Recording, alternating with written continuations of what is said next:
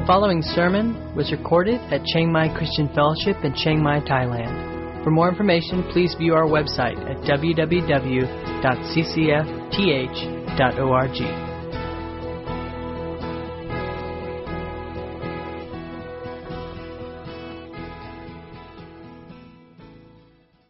We all know the story of Palm Sunday and are familiar with the story. And of course, the story continues on that Jesus does get the colt to the donkey and he does ride it. And the crowds uh, welcome Jesus as he enters Jerusalem. Um, uh, we know, looking back, and as we see it in the context of the Gospels, we know and understand that, that this was Jesus' triumphal entry, that he was the Messiah, and that he entered the city as, as a king uh, that it was in fulfillment of prophecy. It wasn't just a random event, that Jesus and all the gospel writers uh, state clearly that this was in fulfillment of prophecy. Uh, but it's an interesting prophecy and it's an interesting event. And if we step back from our familiarity with it a little, uh, it's a strange story, and it, it ought to make us ask some questions. Um, what kind of a king is this that rides in on a donkey? And not just on a donkey, but on the colt of a donkey. what is that about? And of course, in our culture and context, we would give it one meaning. But a more important question is really to ask what would it have meant to the people of Israel? And what's significant is that it did mean something to them. Uh, they uh, welcomed in Jesus. They gathered, they lined the road entering up into Jerusalem, and there was clearly something significant to them about this event. And so the question to ask is what, what did it mean to them? And we want to look at that today. And to do that, we actually want to jump back into the Old Testament and look at the prophecy that's quoted here. Because it's a prophecy that the Jewish people would have known well. And clearly they were tuned into as these events unfolded. So that when Jesus came riding on this colt, it meant something to them. So we want to look this morning and see what exactly it it um, it meant to them, and help us hopefully understand a little bit more of what Palm Sunday means and what Jesus' triumphal un, triumphal entry uh, means. Uh, along with that, uh, it's clear that whatever it meant to them, they saw it as a moment and an opportunity to celebrate, to rejoice. And thousands, perhaps tens of thousands of people lined the streets as Jesus rode in. And they threw down their palm branches and their coats and they hailed him, Hosanna. And they rejoiced and they worshiped and they celebrated. Uh, how good are you at celebrating things? Uh, especially, how good are you at celebrating Jesus? Uh, when I think about this question, I have to be really honest and tell you that for me personally, I'm not really great at celebrating things. Um, and I have several excuses. Partly, I think it's my genetics, right?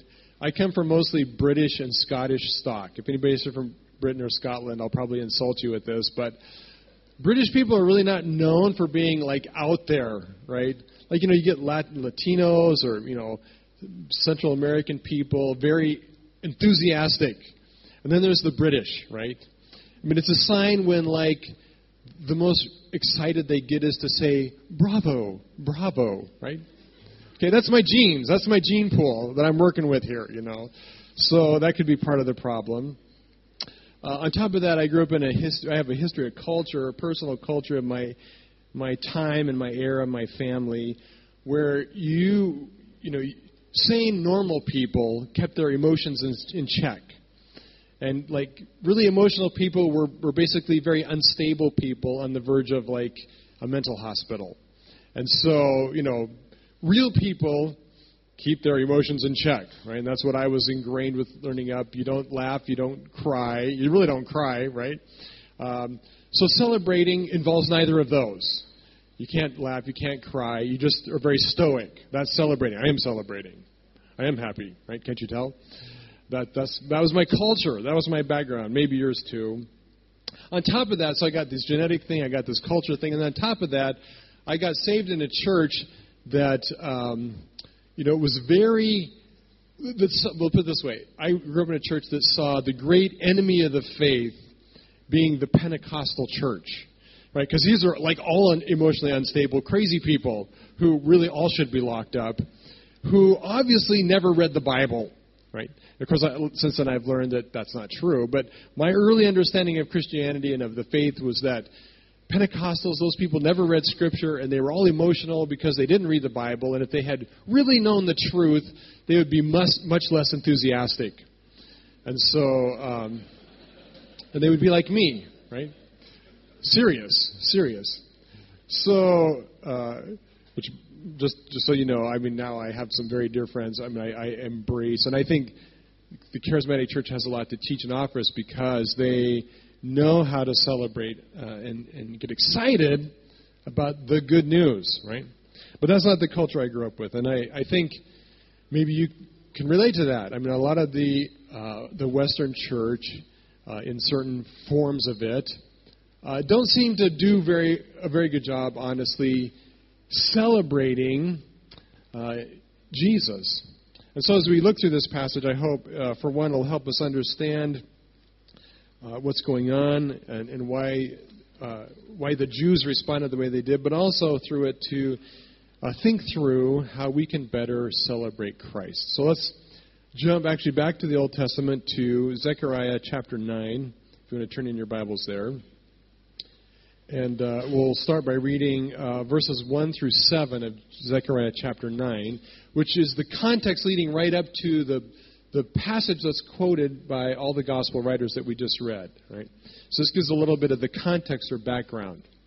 Uh, and I'm, I'm just reading selected portions of it because, as is true with all the prophets, they're kind of confusing.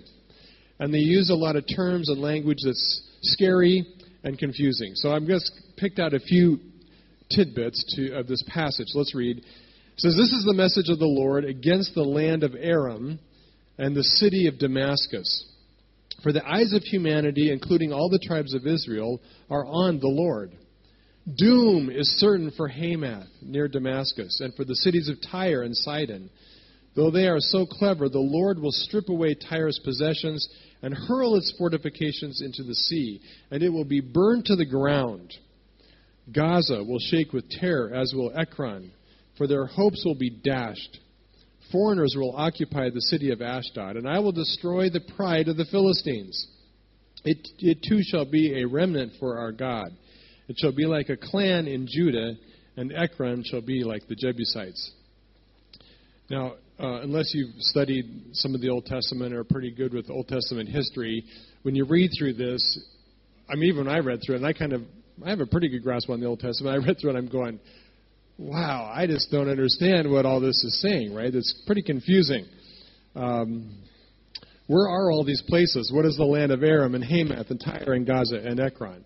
Probably not places you could pinpoint on a map, right? If you can, you should be teaching Old Testament somewhere, right? Because it's pretty specific information. Um, it sounds kind of bad. They use a lot of words like doom, hurled into the sea, terror, uh, hopes dashed. Okay, this is not exactly a happy passage. At the same time, uh, I'm not sure if it's all bad because it talks about a remnant, and from what I know about the Old Testament, I think a remnant is a good thing. Um, says Ekron is like the Jebusites. I'm not sure if that's a good or bad thing, right? I, I'm pretty sure I don't want to be like a Jebusite, but I'm not sure why, right? Um, so, what does this mean? What is all this confusing language? Well, what is being described here is God's conquest of this region. When did Zechariah write? Well, Zechariah was a prophet who wrote after the Babylonian captivity, after the exile. So, as you know, uh, Babylon came, they destroyed Jerusalem, they destroyed every remnant of the people in Israel, they drug them all off as captives. Uh, the rest they killed. They burned and destroyed everything. The Israelites were in captivity for 70 years, and after 70 years, uh, King Cyrus uh, of the Persian Empire allowed them to return in 538 BC. But they returned to a wrecked country. They returned to a city, Jerusalem, that was wrecked and uninhabited. Right? So Zechariah shows up with a bunch of other guys, and uh, it's not exactly. It's a little bit happy because they've been They've been set free, they've been able to return to their homeland, But their homeland is a disaster. And on top of that, they as a nation are no longer anything. They're not, they're, they're, not a, they're not a nation at all. They're a little band of people struggling to survive. And if you know much about this, this region and the history of it, um, not being a powerful nation was a dangerous thing because this is how it had been. Uh, early on, the Assyrians had come in and, and, and destroyed the northern kingdom of, of Israel. Uh, later, the Babylonians came and destroyed the Assyrians, right? Then the Medes came and destroyed the Babylonians. Then the Persians came and destroyed the Medes. And it wouldn't be long before the Greeks would come and destroy the Persians, right?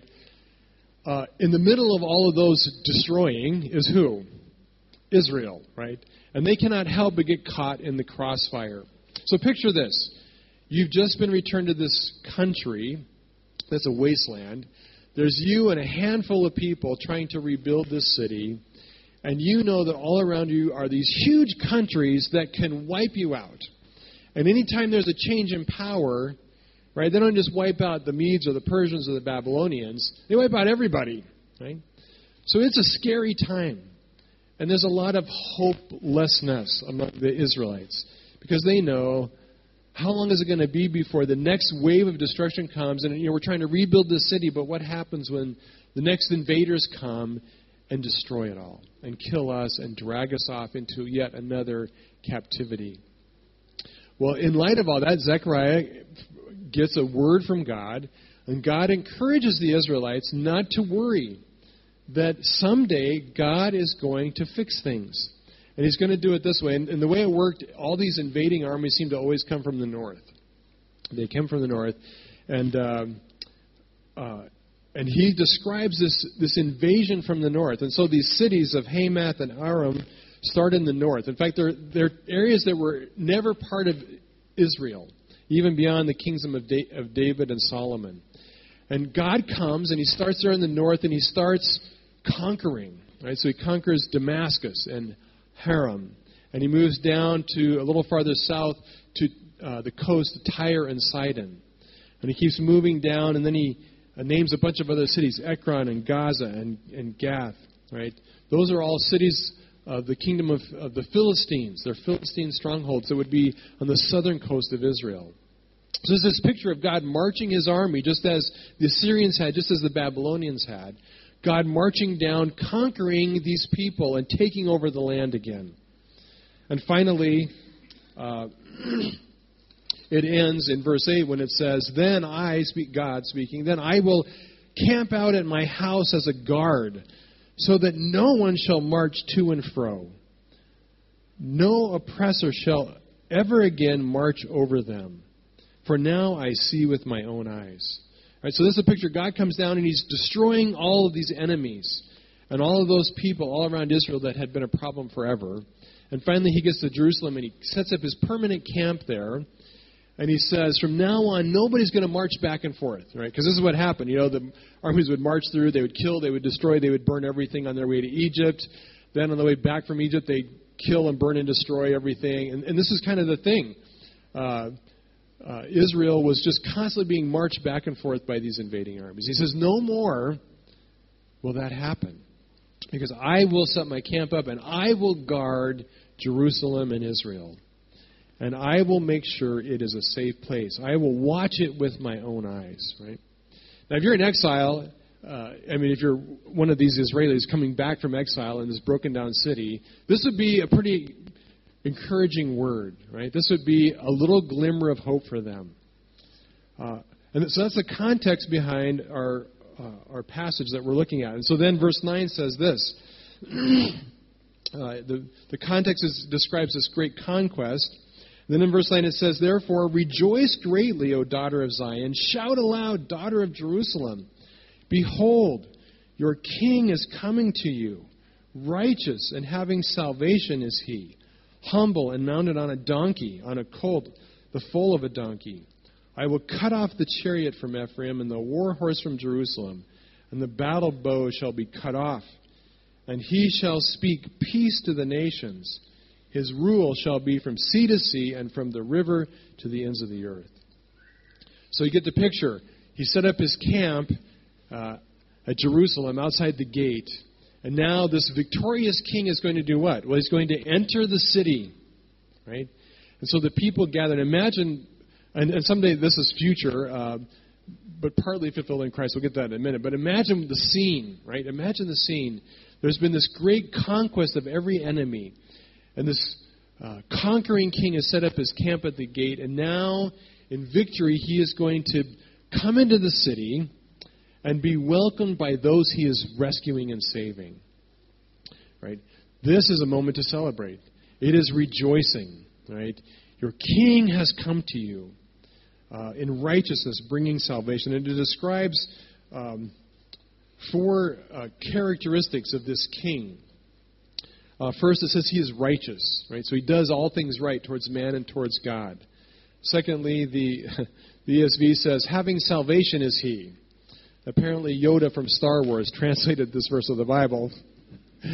having salvation is he. I, I, what, what it means is, and why they couldn't just say that, it means he brings salvation. Right? Love the Yoda version, but uh, he brings salvation with him. Right? As he comes in, he's bringing his salvation. Uh, he's conquered his enemy. And for the Jews, they would have understood it in terms of saving them from their enemy, enemies. As we'll see in a minute, it has more meaning than that. He is humble. But he's not like the conquering kings who had been harassing them uh, for centuries, who were arrogant and proud and came uh, in all their power to dominate and to crush. This king comes humbly. Humbly, right? And then we come to this phrase that, um, defines Palm Sunday. Uh, he comes riding on a donkey, on a colt, on the foal of a donkey. Very repetitive. Uh, it emphasizes the point. He comes riding on a donkey. And not just any donkey, but actually the colt, the foal of a donkey. What does that mean? Uh, uh, well, you know, and, and what would we expect? Well, we, we would probably think or expect the king, this conquering king, to come on a, on a horse. Uh, but in our thinking, because we don't really live in that time, we may think of it for different reasons, right? Because for us, a horse is just bigger and more impressive, right? A donkey seems kind of silly. Uh, and, you know, to, to use the analogy, it's kind of like, you know, the modern version of this. We behold your king riding on a Honda Dream. it's like, ooh, yay. this kind of doesn't impress, right?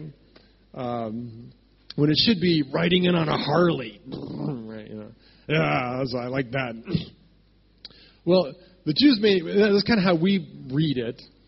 Partly true, but doesn't quite capture what they would have understood. So let's think about how they would have seen this. The, the deal is this, and in, there's, there's plenty of examples in Scripture of kings riding on donkeys. In fact, David uh, rode on a donkey. There's, there's events of that. And it wasn't quite like a Honda Dream, right? Um, but the difference is this a, the difference between a donkey and a horse is this a horse was a weapon for war. Right? It wasn't just bigger or faster or stronger. It was something that gave you military advantage. And in fact, if you were to have an army in this day, the, the, the horse would have been your primary weapon. Because if you're out there standing with your stick and there's a horse charging at you with a guy on it with a big, bigger stick, right? You're going to lose. you're just going to lose because that horse will just trample you to pieces before you even can say boo, right? So the horse was a picture of great military force. So maybe the modern translation would be would be this.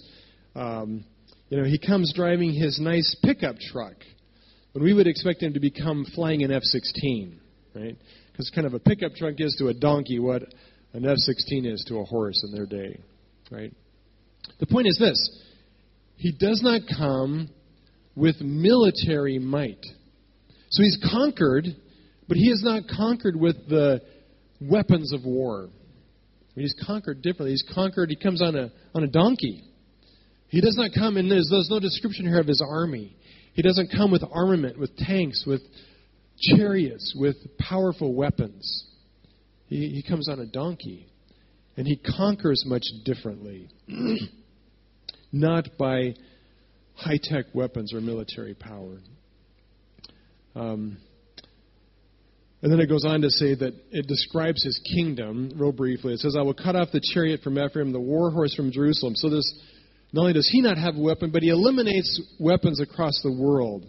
The battle bow shall be cut off, and he shall speak peace to the nations, and his rule shall be from sea to sea, from river to the ends of the earth. Because he comes bringing peace uh, to the world, right? And he comes conquering uh, by speaking peace to the nations. Um, and and there's actually two ways that he does this. The two ways that he conquers. It says, first of all, there's a lot. There is some destruction going on. He hurls stuff into the sea. He destroys things. Right. He he brings destruction. But interestingly, it also says two other significant things. In verse one, it says that the eyes of men look to the Lord. Um, what does that mean? Well, throughout the Old Testament, that phrase was a, was a description of somebody looking to God for salvation. And he describes it only of Israel, but he says even the other nations look to the Lord. Right? Uh, he confirms that that interpretation uh, at the end when he talks about the Philistines, and he says he says among the Philistines. Remember the Philistines? Who are the Philistines? Like David and Goliath, right? Long, long time enemies of Israel. But what does he say about the Philistines? Well, he says that there will be a remnant among them. What's a remnant? What's well, a, a, leftover group of people who are faithful to God. He says that Ekron will be like the Jebusites. What's Ekron? Well, Ekron is one of the cities of the Philistines. Who are the Jebusites? Well, the Jebusites were a people, not Israelites, a people conquered by David. But rather than destroying the Jebusites, what does David do? David spares them and he allows them to become integrated, incorporated as the people of Israel. So, what, what he's saying here is that God will conquer two ways. One, he will destroy some, but also he will convert his enemies and make them followers. Right? Some will become neutralized because they will worship him, they will follow him, and they will love him. And the result will be when this king comes and sets up his kingdom, there won't be a need for weapons because every people in every land and every place will live at peace with God and with each other. Right? So it's describing this perfect kingdom when God restores the world through this king, this Messiah. Now we know, uh, and, and, the Jews would have seen this, and, and uh, so and this is the context. So when they see Jesus, riding in on a donkey's colt, they are thinking about this passage, right? They know this scripture. Why do they know it? Well, because ever since Zechariah wrote these things, uh, the Jewish people had been oppressed by every enemy. And in fact, the Greeks did come and wipe out the Persians, right? And in doing that, they wiped out Israel one more time. And they destroyed the temple again. Oh, they didn't completely destroy it. They just brought pigs in and worshipped, and Antiochus Epiphanes desecrated the temple horribly, right? And then, of course, uh, the Greeks didn't last long, and who conquered them? Well, the Romans came, right? And so in Jesus' day, they still are an oppressed people. There are still enemies going to and fro across their land. They are looking for this king, right? They are longing for the day when this king will come and will make his camp at the gate of their city, and he will ride in on this donkey, and he will bring peace to them. Right? So uh, you can see why the crowd is so excited. Uh, Jesus is fulfilling this messianic prophecy exactly. And they are excited because they see this as the coming of this king who will conquer. But of course, we know that and by the way, the, all four gospel writers and Jesus himself make it plain that, yes, Jesus is, is directly fulfilling this prophecy. Um, that he's coming as the king, the rescuer, the conqueror, who will bring his salvation with him. Now, the only problem with all that is that uh, it didn't work, right? Jesus went into Jerusalem. He got really angry in the temple chased out the money changers. A week later, they killed him. Right? It didn't seem to work. And we know, and of course the gospel writers also knew, that this prophecy would be fulfilled in stages. And it's interesting, they all quote verse 9, none of them quote verse 10 about his kingdom of peace reigning from sea to sea and from the river to the ends of the, end of the, ends of the world. See, so they understood that Jesus was a coming king, but he would fulfill this prophecy in pieces, in stages.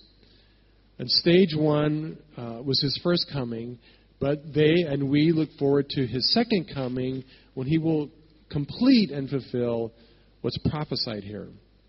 Now, if that's the true, okay, so that's true. So you're you're a Jew, and and, and as as Grace shared, you know, you're you're on this road to Jerusalem. You you have your palm branch, and, and Jesus comes on the colt and the donkey, and you are celebrating. You're excited, and you, it's it's the it's the Messiah, right? And you are excited. You are rejoicing. You are shouting Hosanna because deliverance has come. Uh, it seems like this is kind of a setup, right? I mean, it's like talking about playing a cruel trick on somebody, right? This seems like a very cruel joke on the people of Israel. How could God do this? How could Jesus do this to them, right? Set them up this hope that they've been longing for for hundreds of years. Just to say, oh, ha, just kidding. you know, I'm coming, but not to do what you think. Ha, joke's on you. Well, if that were all there were to it, it would be a cruel joke, right? But the reality is, Zechariah's prophecy doesn't end here. Right? The problem with Israel wasn't that they misunderstood this prophecy. It's that they didn't read the rest of the story. Right? They stopped reading too soon. And if they had read the rest of Zechariah's prophecy, they would have known what was coming. So let's do that. Let's look and let's read uh, and look on at his prophecy. Um, he says, And I will pour out, this is from chapter 12. I've skipped a bunch of Zechariah, but reading ahead. Chapter 12, verses 10 and 13, 1. And I will pour out on the house of David and on the inhabitants of Jerusalem a spirit of grace and pleas for mercy, so that when they look on me, on him whom they have pierced, they shall mourn for him, as one mourns for an only child and weep bitterly over him as one weeps over a firstborn. verse 13, chapter 13, verse 1. On that day there shall be a fountain open for the house of David, and the inhabitants of Jerusalem to cleanse them from sin and uncleanness. Um, they didn't read far enough. So let's, let's see what this says. First of all, it says that God will one day pour out on them, speaking of Israel specifically, a spirit of grace and the pleading for mercy. What does that mean?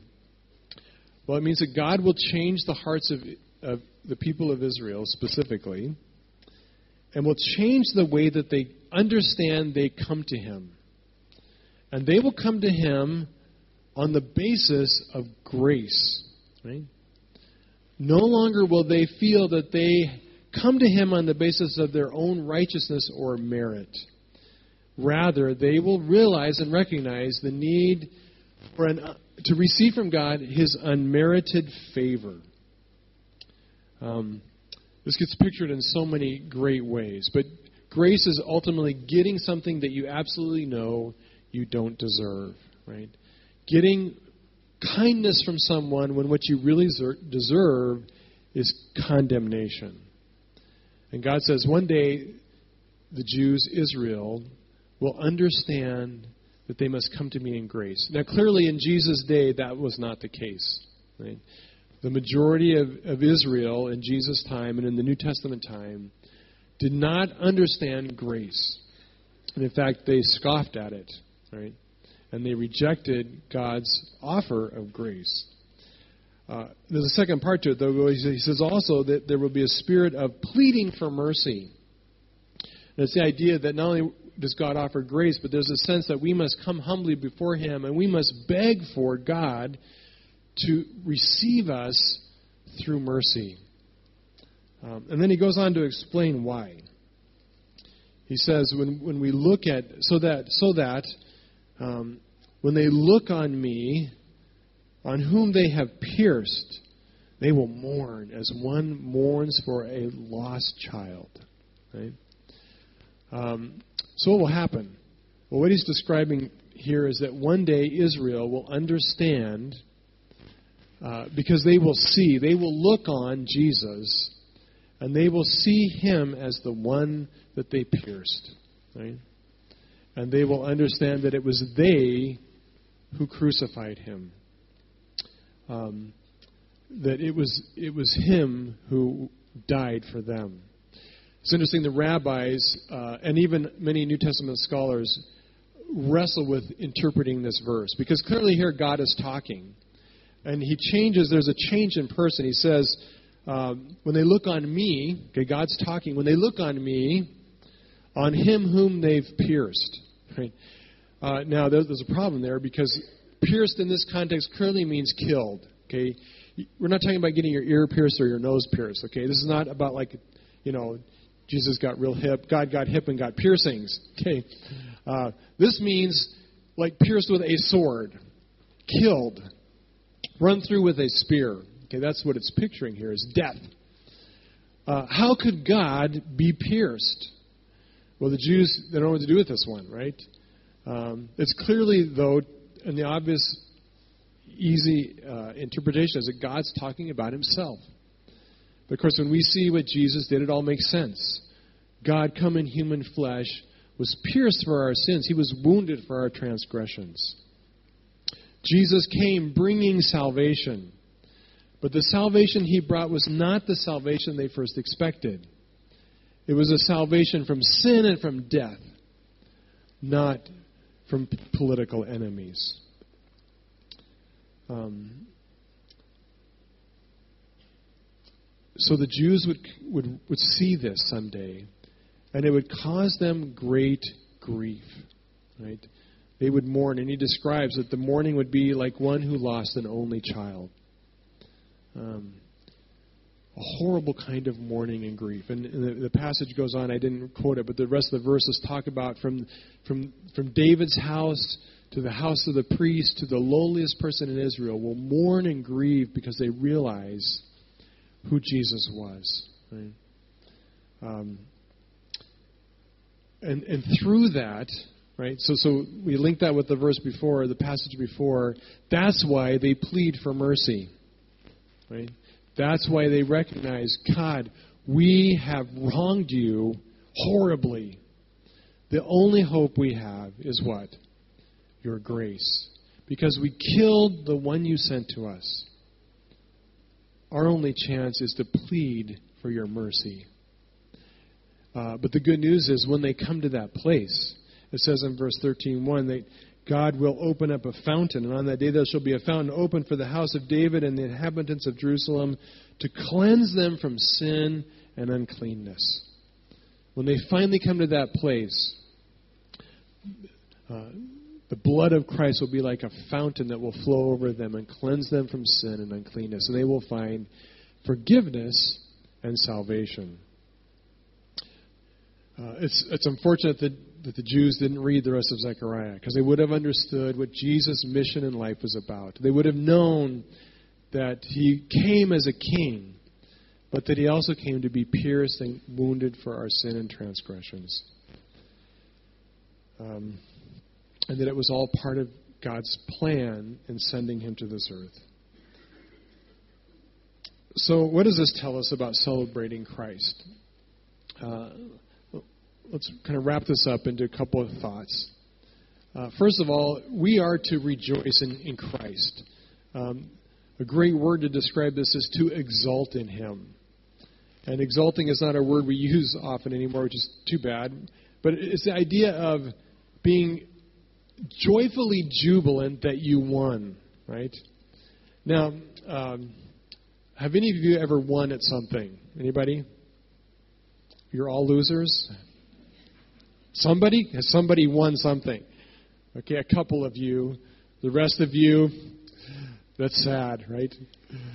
Uh, I'm kind of like that myself. Never really won much, right? Um, so, so, so since we're all losers, what we do is we, we, we, we root for sports teams, right? Because we never win, so we hope our team does. Okay, any of you had your team win? Anybody? Anybody? Okay, a few more of you. Okay, yay for those Canadian hockey teams. They went out. Rough Riders. Okay. Um, when when they win, how do you feel? Right? When you win, how do you feel? It's exciting. There is joy. Right? And here's the principle. Here's something to think about. We are to rejoice in Christ. We are to celebrate the conquering, victorious King, right? And celebrate all that He's brought. But here's the principle. Um, who will exalt or celebrate more? The person who thinks they're going to win and wins, or the team that has no shot at all of winning and wins? Who celebrates more? Well, the underdog, right? The underdog. Like I said, I never won much. Probably really never won anything, if I think about it. But I came close to winning once and actually got a trophy, right? And it was this I was a runner in high school, and not a very good runner. Uh, and this is how it was for me. Like in track, I would run the two mile, which is eight laps around the track, right? Eight. I can't even count that far. You know, you get up there, it's like you don't know. But I would know when I was getting close to the end of the race when I would get lapped by the guys in the front. that meant the end was near, at least for them, right?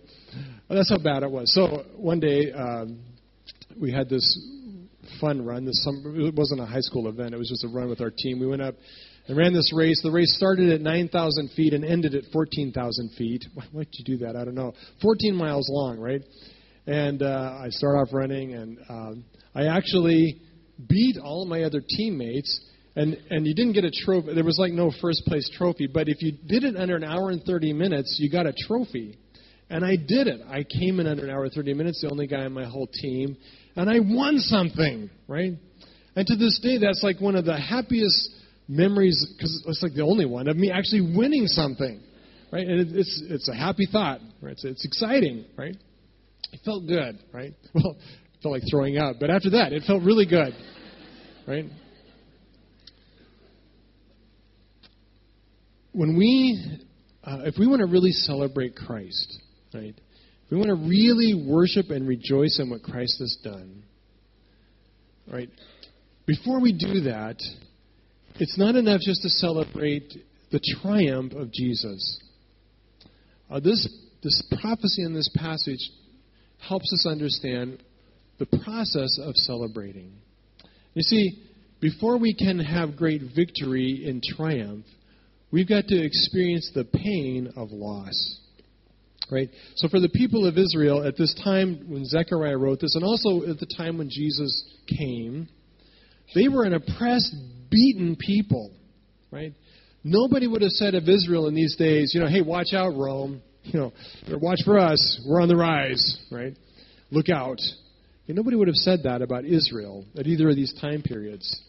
They were, they were not a threat to anybody. They were beaten people.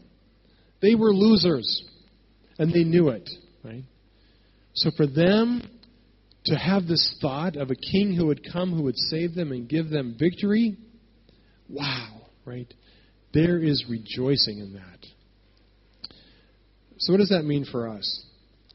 Well, we will rejoice, I think, best and most when we do what the second half of the prophecy talks about. Right? When we look on him whom we have pierced. Because the reality is, it wasn't just the Jews who put Jesus on the cross. Right? It was not them alone who pierced him. It was you and I, right? And what the Easter season is about, what what what we want to do, especially this week, but all the time, we need to be looking at Jesus on the cross and realizing uh, with grief and with mourning and with sadness the cost of salvation. Right? Um, and I think there's two ways we can do that. First, uh, and these are two things that the church has done throughout history, but it's done it better in the past than in the present. And I think we have lost something because we've lost this discipline. And the first one is to reflect much on the cross. You know, back in the old days, thousand years ago, uh, people would carry around crucifixes, you know, little crosses with Jesus on it. Um, why did they do that? Well, you know, we say, well, it's all bad theology because Jesus isn't on the cross anymore, da da da. But the reality is that they didn't do it because they believed Jesus was still on the cross. They did it to help them do this to remember the one whom they pierced. And it was part of the custom or tradition or devotional life of believers back then to spend a lot of time looking at that crucifix and reflecting on the one that was pierced for them. Right? To think through the suffering and the pain that Jesus endured so that we could be forgiven. Uh, we're going to sing this morning, I think, O Sacred Head. Uh, it's, it's from a 300 verse poem where a guy was doing just that. As he looked at, at, at this crucifix, as he remembered the suffering of Christ, he wrote 300 verses, and it's actually broken down a whole section on his feet, on his hands, on his side, on his face, on his shoulder, going through each part of Jesus' body, meditating and contemplating the suffering of Jesus that brought about our forgiveness, right?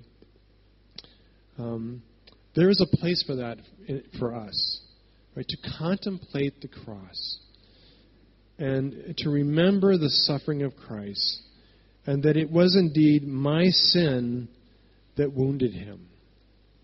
He was pierced for my transgressions, right? So it's my pride that denied him, like Peter. Uh, it is my greed that betrays him, like Judas. It is my lies and hate that, uh, that whip and beat him. Right? It is my craving and hunger for evil things that pounded the nails into his hands and feet. It is my selfishness that drives the spear into his side. Right? I think one of the reasons we don't rejoice very well is because we don't reflect very well on the devastating cost of sin.